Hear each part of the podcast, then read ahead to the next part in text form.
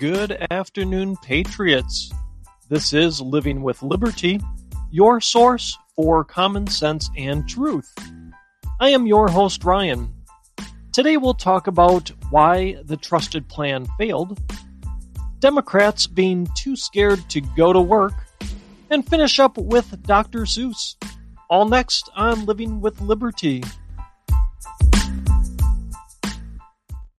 Dwight Eisenhower said plans are nothing, planning is everything.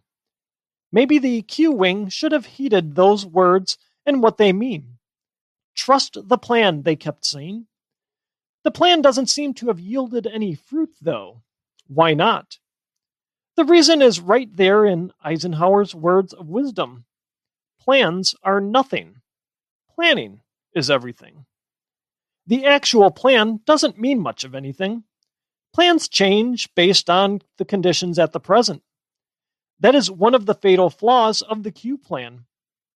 The plan was for Trump to win the election, and there was no way he was going to lose. So there were no plans put in place to address any contingencies. There's no contingency plan for actions to combat the communist regime of Beijing Biden. All hope was placed in one man, leading to complacency, leading to just the call of trust the plan.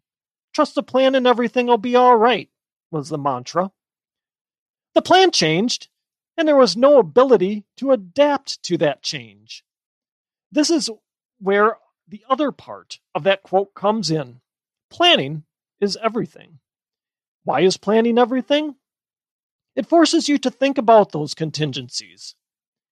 If you don't think or engage in planning, you can't work intelligently on solutions for uh, any risks or mitigations or changes to that plan. You aren't ever going to be able to plan for every little nuance and contingency that comes along.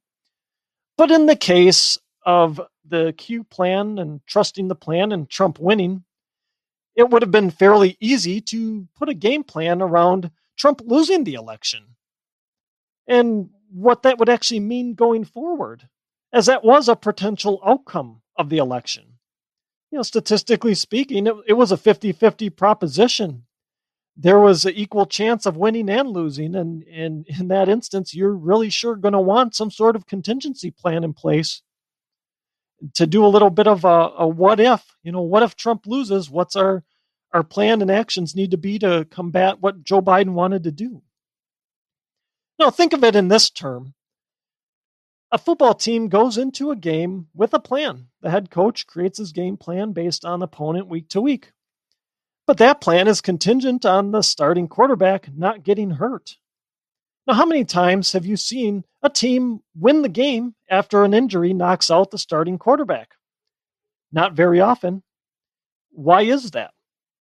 There's no contingency planning by the head coach in that uh, in, in, those instances. It all rests on the uh, starting QB staying healthy. There's no thought to giving uh, the backup any any uh, practice time with the starting offense that backup gets few to no reps during the course of a, a game week with the starting offense and with the, the game plan the coach wants to put in place.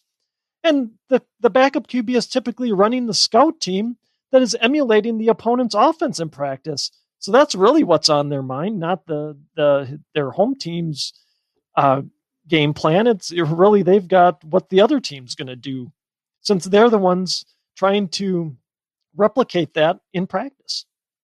Now, that's the Q plan in a nutshell.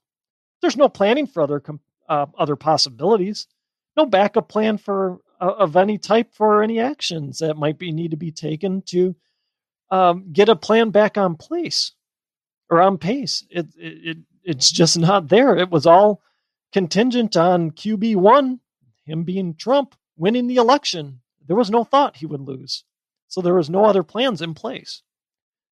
Now, I work in planning for a living. Guess how many times my original plans worked out to the letter? Very few. Not many plans ever work out exactly as sketched out or thought of, especially ones with many variables to them and many inputs. Sometimes I've had to scrap entire plans and start over because of major shifts in conditions, or they were made on bad assumptions to begin with, and I had to had to change them and come up with a new plan. Now, the other fatal flaw with the Q plan was the blind trust in it without being able to assess progress to the plan.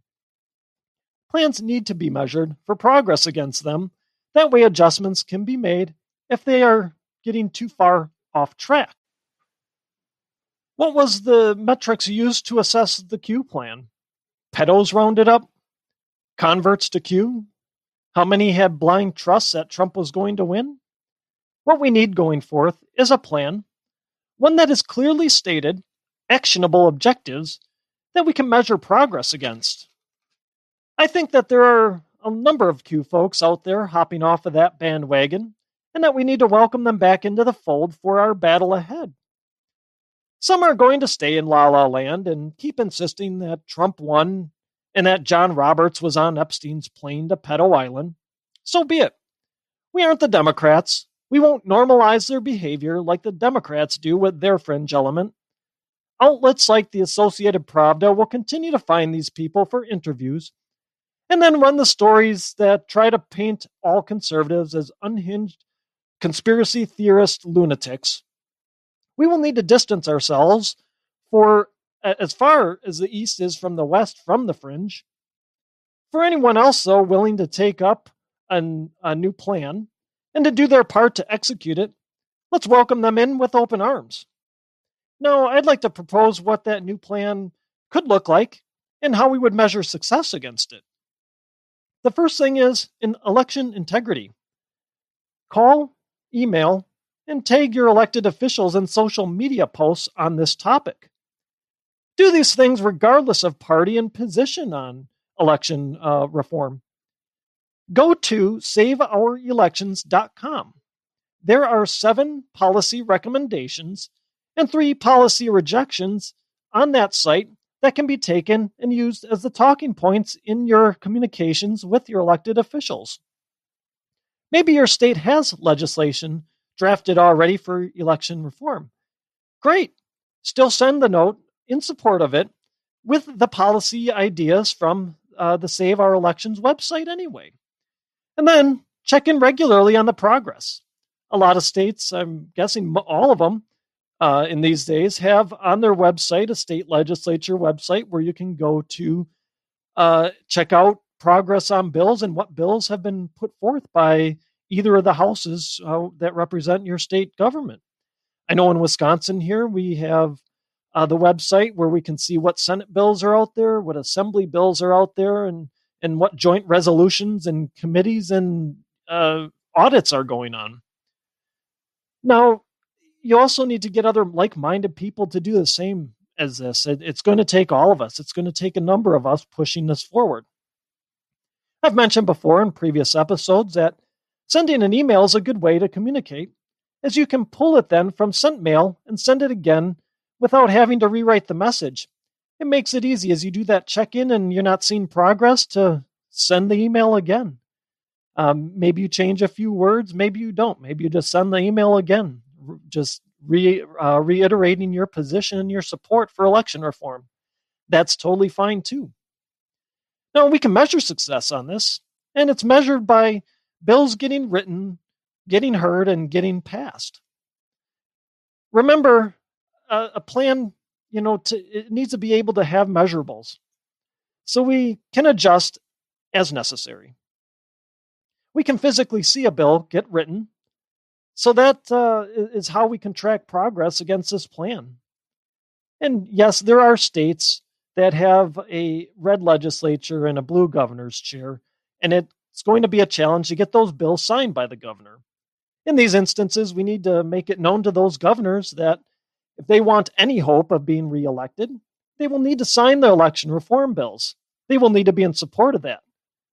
You know, and, and hit them with the same messaging as well as the the support and the policies that need to be in place so we can have confidence in our elections. Now, the second piece of our plan here is centered around cancel culture. The objective here is to negate its effects on the destruction of our society. really. Our plan of attack here needs to be a few things. Uh, first one is to stop allowing the weapon, weaponization of language by the left. We, na- we need to not use the dumb, politically correct terminology that they uh, want to enforce on us. Washington's football team is the Redskins. Cleveland's baseball team is the Indians. If someone has parts that hang south of their equator, they are a man. If you don't, you're a woman. Plain and simple. If we don't change the terms we use, if we use the terms we've always used and don't give in to the PC culture, it res- renders that uh, cancellation and, and usurping of the, the language meaningless. We can measure success here by how many people are speaking in the terms they wish to use, i.e., non politically correct terms. And we can also measure it by how many mermaid king queens were outraged because we called them by their biological pronoun instead of their preferred mermaid king queen pronoun. Now, third, we need to get kids back in school. Now, maybe the objective here is not so much getting them back into the public schools, um, as much as it is to break the public school monopoly. This objective might be better served to be split out so we can align it to particular situations. If you can homeschool, do that. Pull your kids out of the public system forever. Many have done this already, and I believe many more will continue and have continued to do so. And after what we've seen from the teachers' unions, uh, I don't think there's really much of a, a doubt on what the right direction is as far as getting our kids good, solid educations.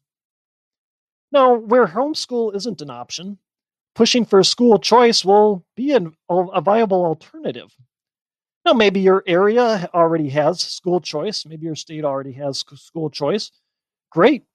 Use it if you're not doing so already.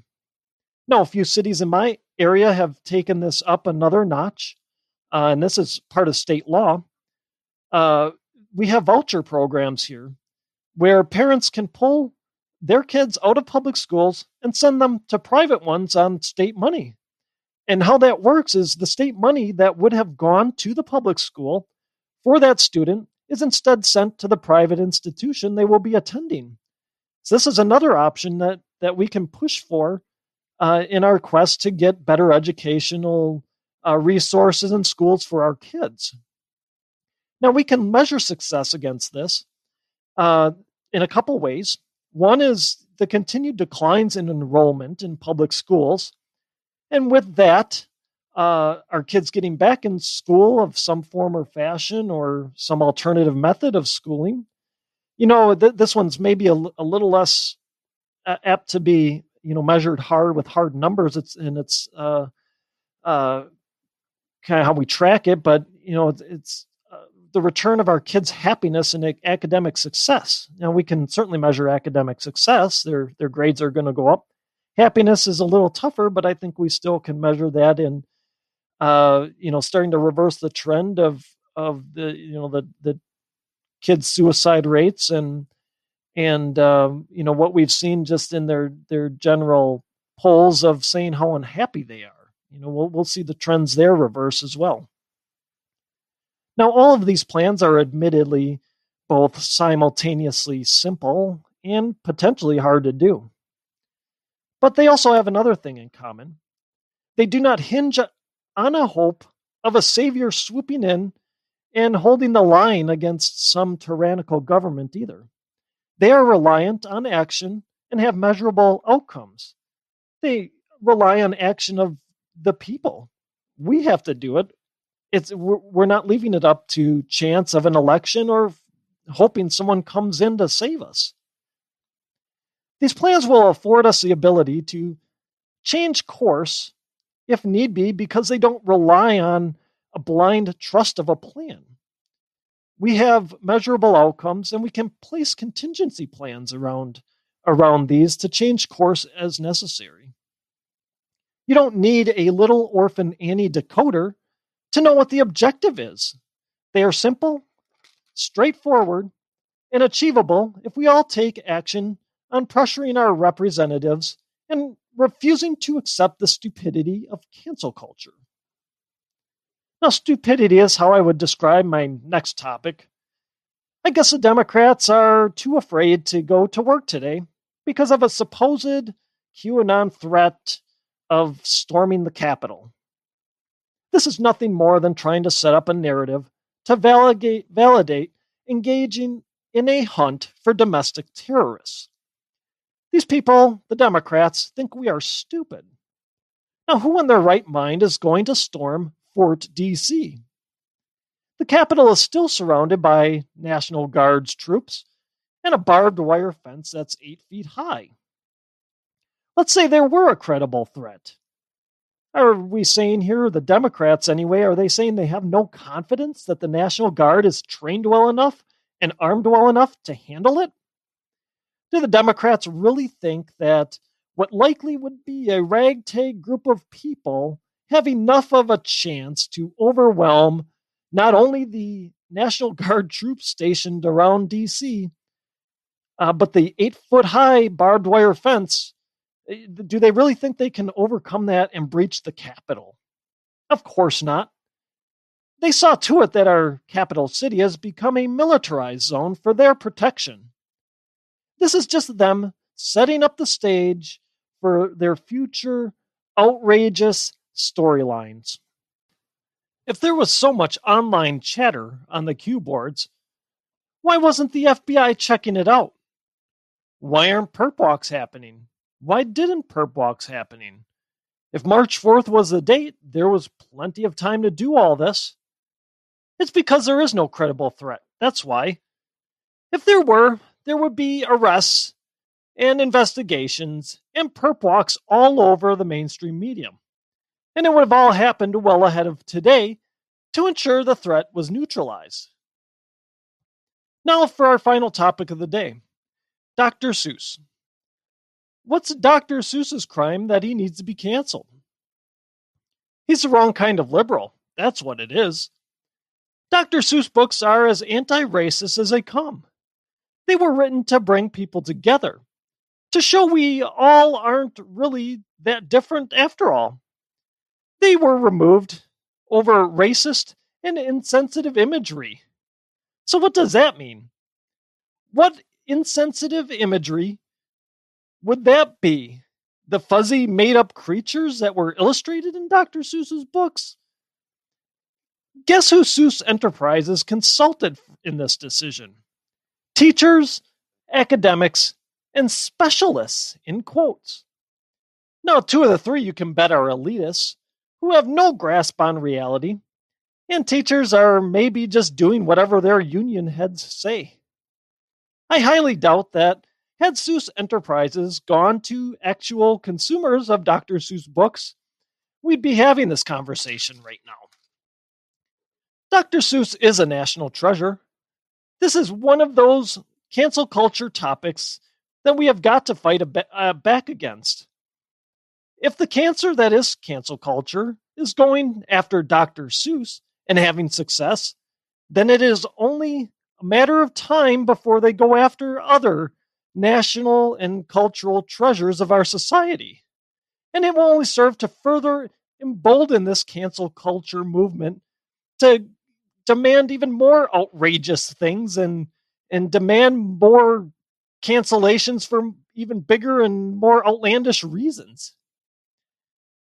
I can only assume that there was some backlash received by Hasbro that caused them to backtrack a bit on their Mr. Potato Head fiasco. Let's apply that same pressure here and see if we can't counteract the canceling of these six Dr. Seuss books. That's my show for today. Thank you for listening. I'd appreciate a positive review if your listening platform allows for reviews. I'd also be grateful if you subscribe to the show and signed up for notifications. It helps us stay connected and will help more people find the truth.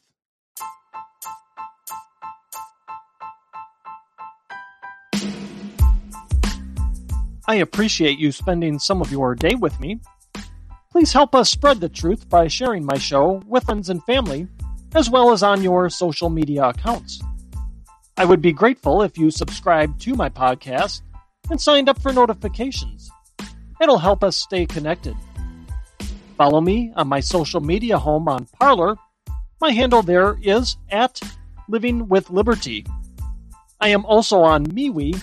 I can be found by searching Living with Liberty, and I have a Telegram channel.